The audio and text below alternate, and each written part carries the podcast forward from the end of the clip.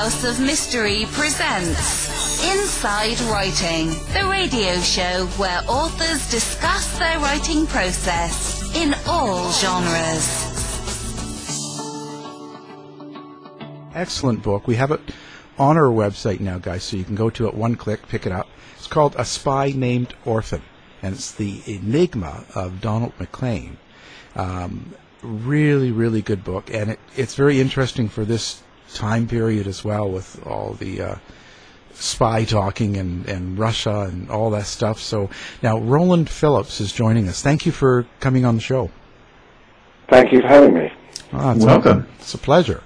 Um, great book. Um, and uh, now, first of all, before we get into some details, um, you yourself, how did you get into writing this book? I got into it. Um, I, I came into it two ways, in fact. Um, first of all, my um, it's a tale of my grandfather's, in, in effect, as well. One of my grandfathers was a communist throughout his life, as was my subject, Donald Maclean, and even after the end of communism, uh, still said it was the right course in spite of what was known about its um, practice under Stalin in particular. My other grandfather was a, in the Foreign Office, uh, the British State Department, as was Maclean. He was in fact Maclean's boss. He um, gave him his final job, and he was the last diplomat to see him before Donald Maclean defected in 1951, and was indeed uh, widely blamed uh, for allowing him to defect. Uh, but in fact, uh, that grandfather, his name was Roger Makins, uh, although he knew, he had been told that Donald Maclean was the spy they had been looking for for some years, uh, he'd been told that Maclean was being watched by the security services, which indeed he was. Anyone could see the watchers following him. But he was never told that the watchers didn't work in the evenings and at weekends. So um, when he gave Donald Maclean the day off, he assumed that he'd be watched throughout that time, but in fact Donald Maclean was allowed to flee the country. So I come at it through the family roots, and also because I was uh, tipped off that a huge amount of previously classified material was about to be was about to emerge um, in the archives, and that that told a wonderful story both of establishment bungling and the whole story back through Maclean's life of his um, of his growth into communism and his later spying. So I had a wealth of material as well as a personal connection. So now he was he was um, uh, born in uh, Britain, and um, how did he how did he get into having such extreme views on the left side, like being a commie or Marxist? Well, he, he, he, his father was a, a, a great liberal. He was a liberal politician and a cabinet minister at the end of his life. He was also a devout churchman, Presbyterian, um, believed, instilled in all his children that one should follow one's conscience, whatever whatever the conscience was telling you. He didn't mean it to mean communism. Um, I think he meant something more spiritual. Um, so that was a part of it. And then um, MacLean went to a school that reinforced this message that you have to um, think freely and, and work for your fellow man. And the, the final key was the time in which he grew up. It was the he was at University of Cambridge in the um, uh, in the Depression. He saw the workers, the poverty-stricken workers, they were called the hunger marchers, marching on London to make their case they had no work and no food. He was saw the rise of fascism in Europe, Hitler and Mussolini, and the terrible things that came about there. They were very much aware of the damage the First World War had written had wrought on the generation above them, and he decided that communism was the only way to world peace, and that was what he held dear to until the end of his life in 1983. Wow. Now, uh, so when we get his life, when he's in uh, the university, um, did he have any relationships? Did, was he was he seeing uh, a lady at the time, or was this all before? This was all before. Uh, so at university, he, he that's when he burst into communism really after his father died in his first year at university, and he made friends there with, amongst others, Kim Philby, um, who was also a, a later spy, and, um, and went on marches and uh, was a staunch member of the University Socialist Society, and that's where he got really indoctrinated, sitting up late at night in smoke-filled rooms in Cambridge, talking about all this. And his plan was that he should, after he left Cambridge in 1934, he was planning to go to live in Russia to uh, teach English to, to the workers so that when world communism um, came about, um, he would be in the workers would, would speak English. Um, but a, a chance, Philby asked him to dinner just after he left. Philby was a year older than him, had already been recruited into communism, into the um, uh, to being a spy um, by a brilliant recruiter. I'll, I'll talk about in a moment. And uh, the first thing this recruiter said to Philby was, "Which of your um, fellow uh, graduates would be a good spy, and top of his list was Maclean. So he had Maclean's supper in London and uh, said, that, you know, it's all very well, this plan of Maclean's to go and live in the Soviet Union, but he could do far more good um, if he work, was to work underground, if you, if you know what I mean, as he said. And Maclean leapt at this and said, you mean work for the party? And Philby said, yes and if you were to go into the Foreign Office um, and work your way up, rather than to um, uh, simply go and live the communist dream, but actually to, to take it underground. So he was recruited as soon as he left and leapt at the chance. Well, wasn't he worried? Wow. Wasn't he worried about like, okay, so you're living in England, and it's not a communist country, so to to mm. be part of that's one thing, but to actually um, want to pursue a career with it. Um, wasn't that hard for his family, like to be around his parents and and anybody else? Well, he was he was always able until the Cold War got um, uh, got going after the Second World War. He was always able to separate the two parts for himself completely, and of course. Um, Russia was not the enemy um, that, that she later became, um, but indeed an ally. And um, and Maclean se- seemed able to to live the two lives. He was a remarkable diplomat. He was very quickly promoted up the, the diplomatic ladder. At the same time, as he was the single most prolific and important spy the Russians had in, in the country. So he seemed completely able to live the two lives. He later said how much he loathed spying. He said it was like being a laboratory attendant, a terrible business, but someone has to do it. but at the time, he went about it with absolute meticulousness. And, um, and it was a, a, a really extraordinary um, ability he had to, to live the two lives. His family had no idea. Um, and um, and he uh, until he met his wife, which we'll we'll come on to in a minute or two, um, but he was able to to do both things at once.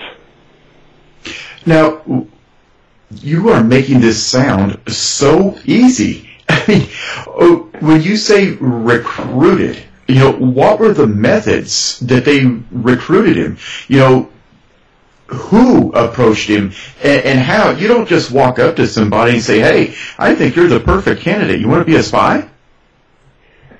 Absolutely. The, the, the recruiter was a brilliant man uh, called Oscar Deutsch, who was uh, um, a, a, a, Viennese Jew uh, who'd studied chemistry. He was brilliant. He'd got his uh, PhD at the age of only 24 and he he he'd been a chemist, in fact, but uh, has a sideline psychology. And after he left the University of Vienna, he worked with a uh, pupil of Freud's in the psychological department. Um, and when he came to London, he he was already signed up to the forerunner of the KGB, um, the, the NKVD, and he came to London, and he was the first recruiter to realise that if you could find the young ideologues out of the good universities who were going to go into the professions that ran Britain, um, you could recruit them young. Any communist sympathies that they had at university could be put down to youthful idealism, and then they would work their way up.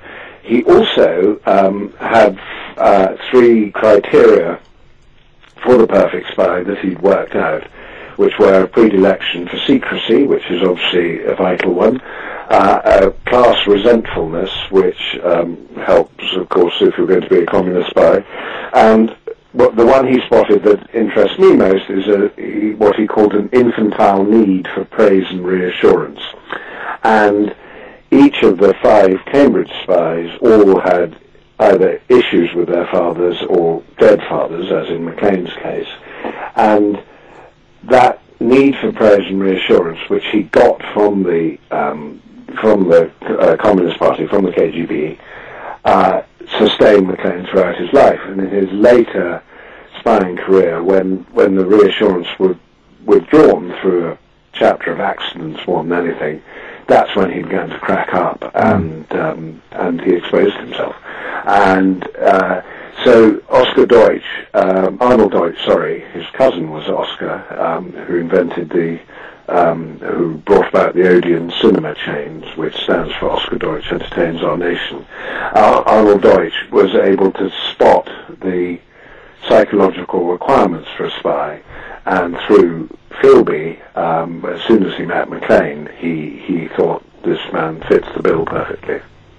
Oh wow! So would would it be fair to say then that he was psychologically profiled? That they had been watching him for a while, and he met A, B, C, and D traits that they were looking for. Absolutely, absolutely right. And and he he completely uh, he he that that's good way of putting it. He was psychologically profiled, and after he'd been recruited by Deutsch, Deutsch said. Um, you know, work your way. You'll be a sleeper. You'll work your way up the Foreign Office, and you'll come into your own later on.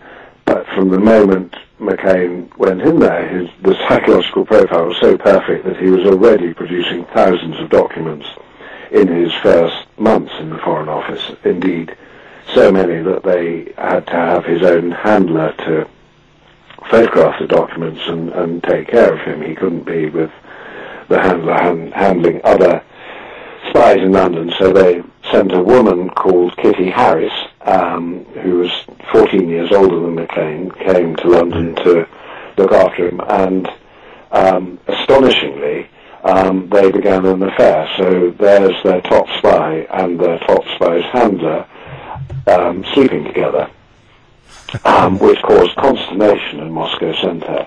But they Oh, decided I can imagine. in the in the normal course of events certainly Kitty would have been brought back and probably executed, and Maclean would have been dropped because who knows what secrets were leaking.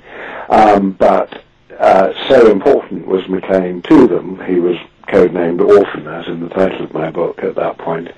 Uh, so important was he to them that uh, they not only allowed them to continue the affair and, and to the sending of huge amounts of material, but when Maclean was posted to Paris in 1938, uh, Kitty went with him Wow.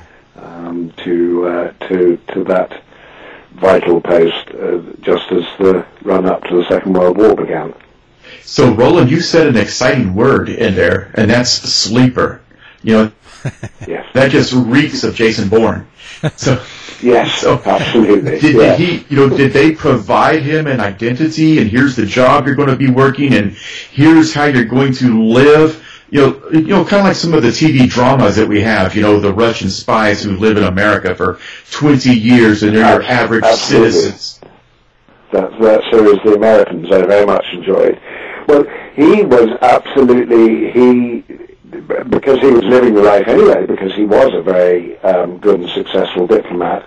Um, they didn't need to provide any uh, cover or material, backup materials, all the cars they have in those dramas or anything, because he simply in the day went about his work and in the evenings would take home briefcases full of documents. There was no security in the Foreign Office at all. There wasn't even a security officer until the um, Second World War. And so he didn't need a cover story because his cover story, he was living perfectly. So, so when it gets to that, what I was going to get into that. How how could they not realize that he was, um, you know, passing on so many documents and and doing so much? Like, is it because they didn't want to believe he was uh, a spy, or what was the story? It was quite simply an atmosphere of trust that the British establishment worked in. I think it worked in that that um, atmosphere of trust until, in fact, Maclean defected. That was the first um, rupturing of that. They um, believed that anyone who'd been to the right school and the right university, and he had, had the right father. Remember, his father been a, a cabinet minister and was a knight. Um, that uh, that they, they could not be trustworthy. Indeed, Maclean was asked at his interview for the Foreign Office. They said we note you were very left wing at university, are you still? To which he answered, I'm working on it, quite truthfully. And they they said, that's fine, in you come. And they, they simply trusted um, Maclean and his ilk throughout, which in his, once they were looking for the spy in the late 1940s and early 1950s, when they had evidence that there had been a spy in the British Embassy in Washington, uncovered by a remarkable uh, National Security Agency decoding operation. They quite simply refused to look at anyone senior, including Maclean, for some three years. Their first reaction on being told there'd been a spy was, it won't be a senior man, we must look at anyone junior who had a nervous breakdown. They, they simply believed their people were honest. Well, lesson learned. Um, yeah. Yes, absolutely. Yeah. Uh, now, did he marry Kitty, or what happened there? No, he he didn't marry Kitty. When he was in um, Paris in 1938, in fact, in 19, late 1939, after the war had started, um, he was uh, still spying there, and Kitty was still his handler and lover. But one day on the left bank in Paris, he he didn't really like the whole stuffy, diplomatic, entertaining atmosphere, much preferred to prowl around amongst the bohemians and intellectuals on the left bank. And one day he went into a cafe on the left bank and saw a frail, waif-like um, uh, woman called Melinda Marling and fell instantly in love with her. Um, Melinda was uh, American. Oh. She came from quite a broken home. Had um, there was quite a lot of money there though, she she'd gone to Paris to um, to uh, be at the Sorbonne University with her sister, and I believe, and the first clue to Melinda's character came when I learned that um, the American embassy in Paris had said to all the American citizens as war had, had come closer, and by the time Donald Maclean met Melinda, the war had been underway for two months. Um, the American embassy had told all its citizens to go home. Melinda's sister had gone home, leaving her behind. And, and I get from that that Melinda loved the thrill of danger. She she was disobeyed that rule, so she was in France, which was shortly going to be invaded. And um, when she met Donald, she first of all didn't want to have anything to do with him because he looked like a stuffed shirt British diplomat. So he took the second gigantic risk of his uh, espionage career and told her he was a spy, at which point she fell in love with him uh, because, as I say, I think she, she loved the the thrill that um, that that gave her of secrecy. So, um, although the, but Kitty continued to have to move out of his flat, um, but continued to um, handle his espionage until he had to leave France in a hurry after the German invasion in June 1940. And even that is another example of, of how Melinda pushed things because she refused to marry him until just before, five days before the Nazis arrived in Paris, which point they hurriedly got married and, and evacuated France. And the only black mark on Maclean's file in the Foreign Office is he wasn't on hand to evacuate the embassy because he was off getting married. Oh. Uh, now, did she get involved in his uh, um, spying, so to speak, or did she just approve of it and let him do it? She uh, she didn't get involved until right at the end of his spying career in 1951. So um, Maclean's great espionage time was when he was in the British Embassy in Washington between 1944 and 48, and he gave away from there the shape of post-war Europe, all the negotiations up to the Yalta Conference. He gave away the formation of NATO. He uh, gave away, most importantly, the atomic. He was on the Atomic Energy Commission. Oh wow! Now that puts him. And yes, uh, he had an access all areas pass to the Atomic Energy Commission, which even his boss, uh, my grandfather, didn't have. And so he was able to say exactly to the Soviets exactly how many uh, bombs the Americans were capable of building, which was nothing like their public um, pronouncements. And I believe gave the, the Soviets the confidence to, to build their bomb two years earlier than, than expected. So these were his great days of um, of espionage. At the same time, as the Cold War developed, he was getting more and more anti-capitalist. He was drinking very heavily. He was given to outbursts about his wife's countrymen at, at grand Washington dinner parties with uh, with Katharine Graham and uh, the owner of the Washington Post and others. Uh, he would insult the Secretary of State. None of this got onto his his file. They were they all said poor old Donald's had a bit too much to drink this behaviour got worse in his next posting in Cairo when, when between 1948 and 1950, when he was uh, less praised and reassured by the um, KGB. And at that point, uh, and when I first started reading about him, I couldn't understand why Melinda didn't leave him at this point because there are several stories. One, there's a terrible picnic on the Nile at which he uh, tries to throttle her and has to be dragged off by um, some of his countrymen. That picnic ended with him brawling on the banks of the Nile and breaking a fellow diplomat's leg in three places. Good lord! Trial. He's he's off the rails. Uh, yeah, he's he's completely off the rails by this point. I think the combination of the Cold War getting really ugly. He, he's now a divided figure instead of a unified one. And um, in the following year, 1950, he and a journalist friend of his go on Almighty Bender, which ends up with them trashing the American ambassador's secretary's flat in Cairo. I mean, really trashing it, breaking her bath into by hurling a mirror into it, throwing all her clothes out the window.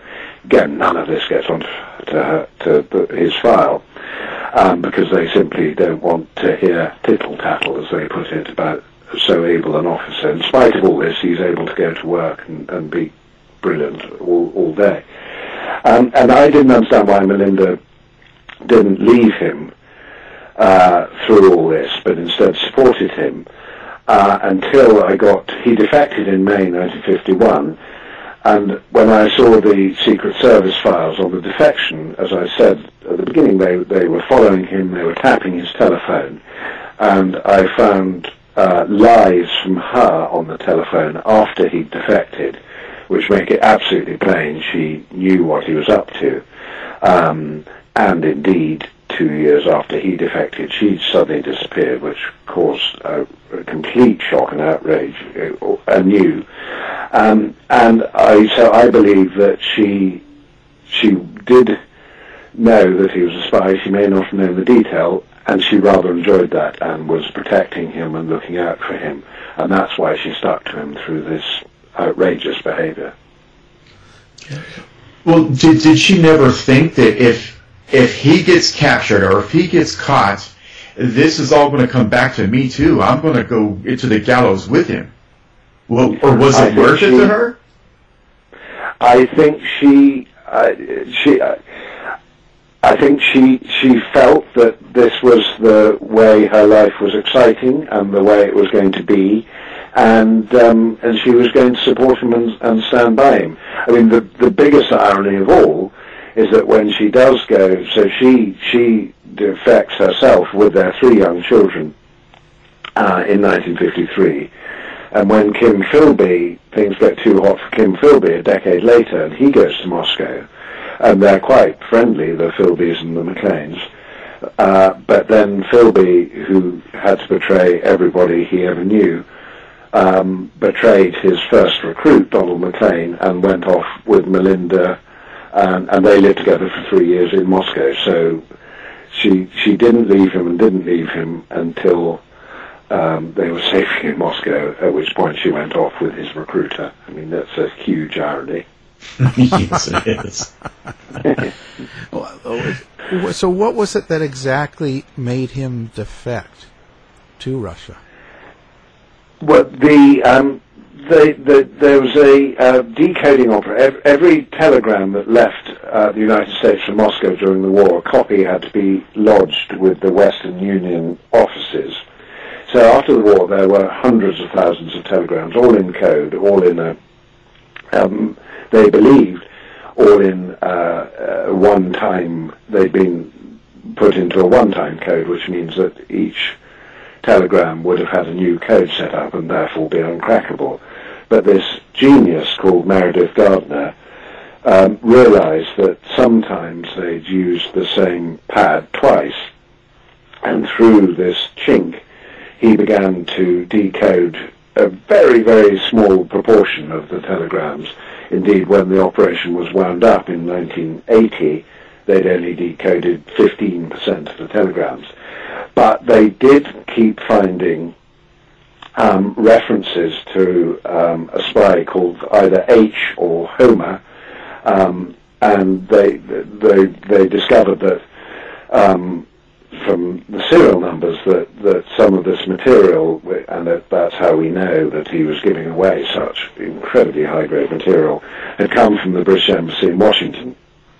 So they spent sort of three years trying to, the British, they passed this on to the British, who spent three years not trying that hard to identify the spy because they believed it would be a junior person. Um, and uh, and indeed they, they sent Philby to Washington as head of MI6 station, who obfuscated as well.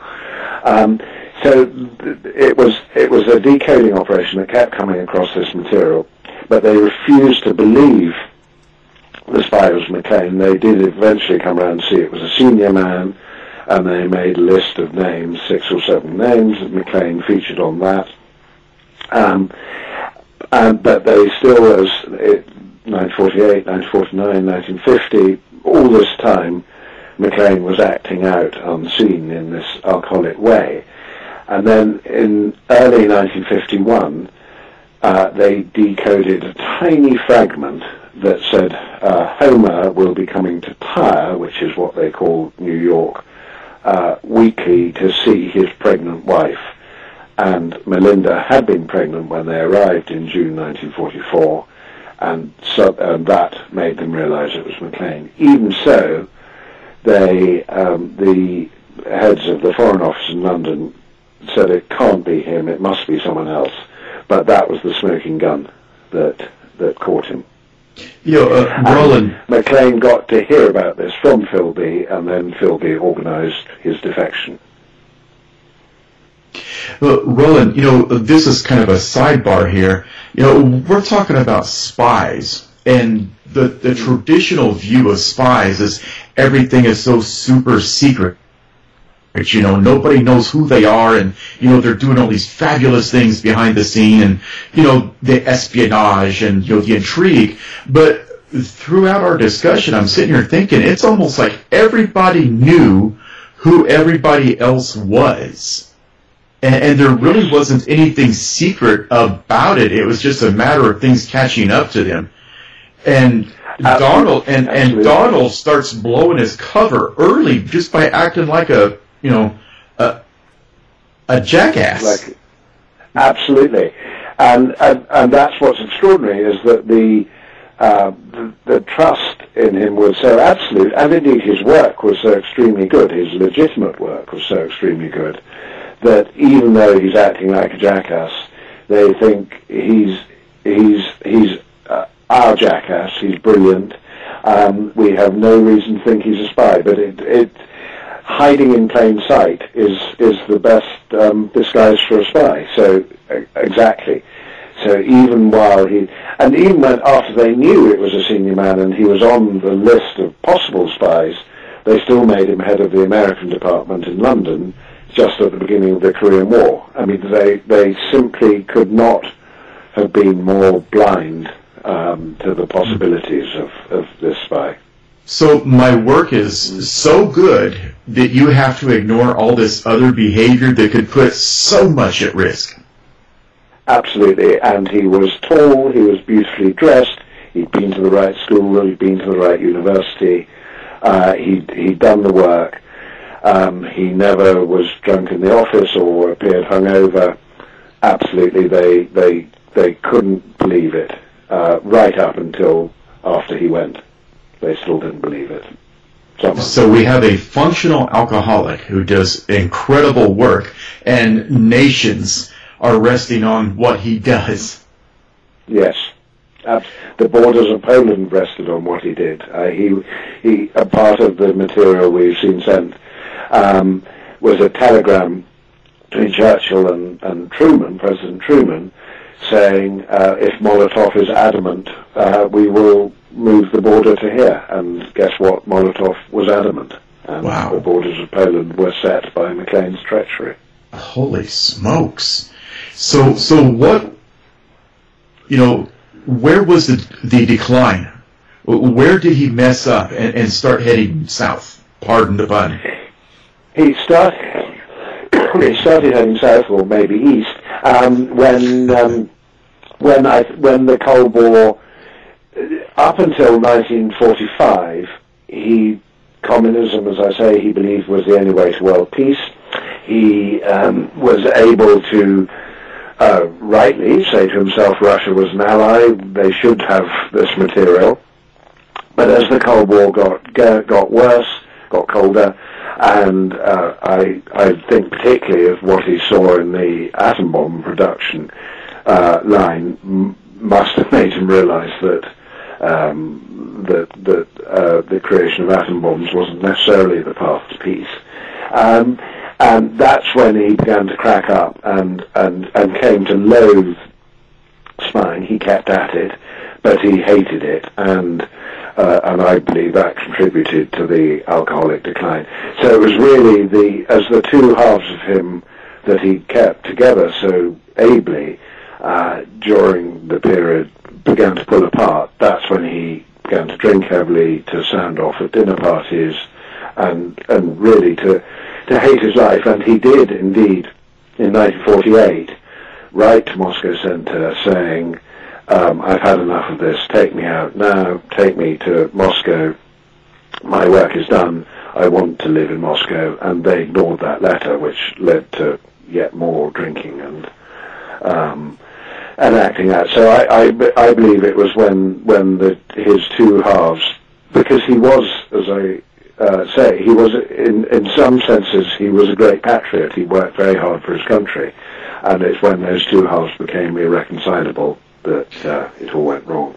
Now, th- this question begs to be asked, and, and I promise I'll shut up for just a moment. Uh, this is incredibly important work that he's doing. Like you said, borders, the atomic bomb, everything is now resting on the shoulders of, you know, a, a drunkard. Mm-hmm. Did and yes. who's acting out in, in such a public way? At any yeah. point, did did his handlers or either side, because it almost sounds like he was a double agent, at either side, did they or I'm sorry, at any point did they take him aside and say, "Listen, you have got to stop the crap. You're going to blow this for everybody." I think that's why they decide why uh, Moscow Center decided he had to be got out. Um, in point of fact, uh, if they they they stopped after he went to Egypt in 1948, they'd stopped. Um, uh, thinking of him as such an important spy. Washington was where they wanted their important spies to be, and indeed that contributed, that neglect, as he saw it, contributed further to his decline. Um, but they were well aware that if he was arrested and, and questioned in any way, he'd be blown, which they could live with. I mean, he was blown when he defected anyway. Uh, he'd be blown, but their real concern was that he would blow the rest of the uh, spy network, including Kim Philby, who at that point was very senior in um, in the Secret Service and invaluable to them.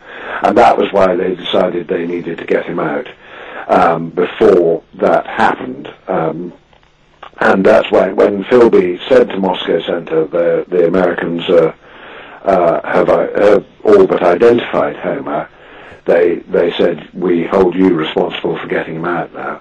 And that was the, um, and it was Philby's tip-off that led to the defection. So, um, so that that was their real fear that he would blow the rest of them sky high. Which, ironically, of course, as soon as he was, as soon as he defected and they looked into his background, he did anyway. But they they hoped to keep it secure. Wow. Now, um, what what you were talking about new material? Um, Mm. Can you explain that? Like what what what new material has come out? Yes. So what I saw, what I saw was um, all the um, files after they knew about Homer in 1947. Um, the the files where they tried to identify um, who Homer might be. Maclean's name kept coming up, but they continually said um, the the high ups and the foreign said no, it can't be him. So that was part of the new material. The really exciting new material was the um, the tale on him and the telephone taps in his last month in England. Um, when uh, where it becomes apparent you can so you can follow his movements during the day. As I say, they didn't work at weekends uh, uh in the evenings. Um, you can follow his movements during the day. You, there's the point you can see clearly the point when he's told he's going to have to go, and he becomes quite agitated and comes out of the place where he's having lunch and paces up and down, and then goes back in. But and the telephone taps where you have Melinda lying to her mother-in-law two days after he's gone, um, saying he's he's just not here at the moment, but he'll talk to you as soon as he's back.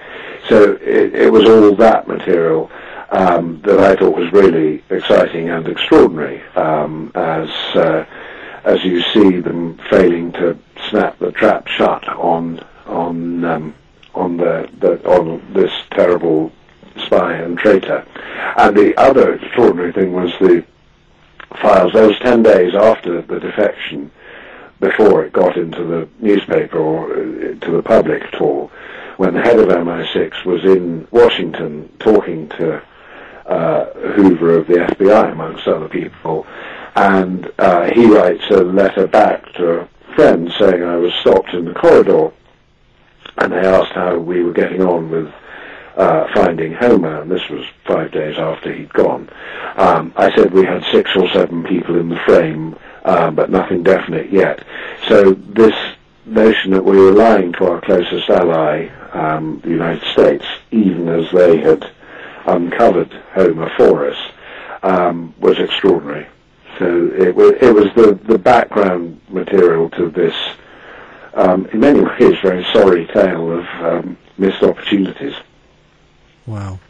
So whatever happened to him? Uh, so he ended up in Moscow and... Well, interestingly, yes. He, he, so he went to Moscow in 1951. Uh, nobody in the West knew what had happened to him until 1956 when he reappeared uh, he gave a press conference just before Khrushchev came to Britain, and um, uh, that was deliberately timed so that this wouldn't be the main topic of conversation for Khrushchev when he did come. And um, he then, once again, well, now he no longer had to live a divided life. He became a whole man again. He he got sober.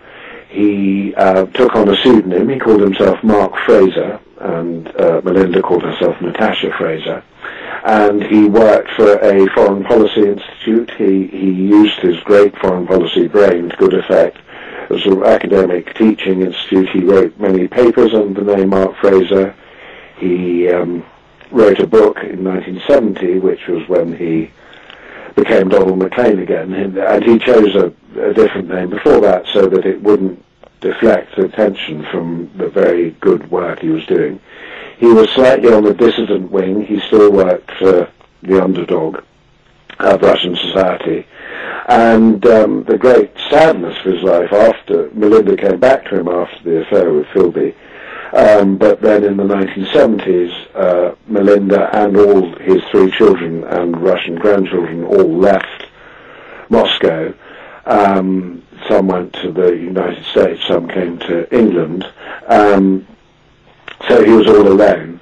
But I think in some sense he uh, believed that this was the right thing, that because of his actions his children shouldn't not live the life they would have lived in, in America or England. Um, but he did uh, die alone without his family in 1983, but his 30 years in Russia were were uh, of a man um, who was whole again, working at what he loved, not having these terrible binges, and it was a, um, I think, quite a salutary example of, of how the divisions of his life had torn him apart. But uh, at the end, when he was back together, not having to hide, he was able to function. Mm, you know, what, one more, Roland. After what you just said, um, you know, once once the pressure was off of him, he was able to reestablish his life and and live a relatively normal life. You know, mm-hmm. perhaps yeah. perhaps I, you know, Kevin, perhaps I was too rough on him. Do you think that his drunkenness and his acting out and, and his behaviors were due to the immense pressure that was on this one man? Yes, I do. I think I think it became unsustainable to him to work uh, for his country, you know, in the service of his country as a as a diplomat, at the same time as working against his country as a spy. Uh, and I think it did become insupportable.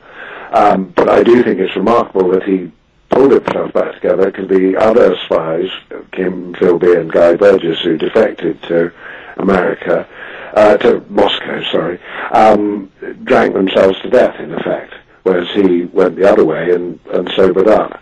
Um, so I think he he was a man of high conscience, as his father always wanted him to be. But it was when that conscience was torn conscience was torn apart that that things went wrong for him. Wow. So whatever. And how did it end up with his wife and, and kids? So they just all moved away, and uh, uh, they all moved away. She Melinda went back in 1979. Um, around, and the kids went about at the same time. Um, so he had four years to live uh, after that.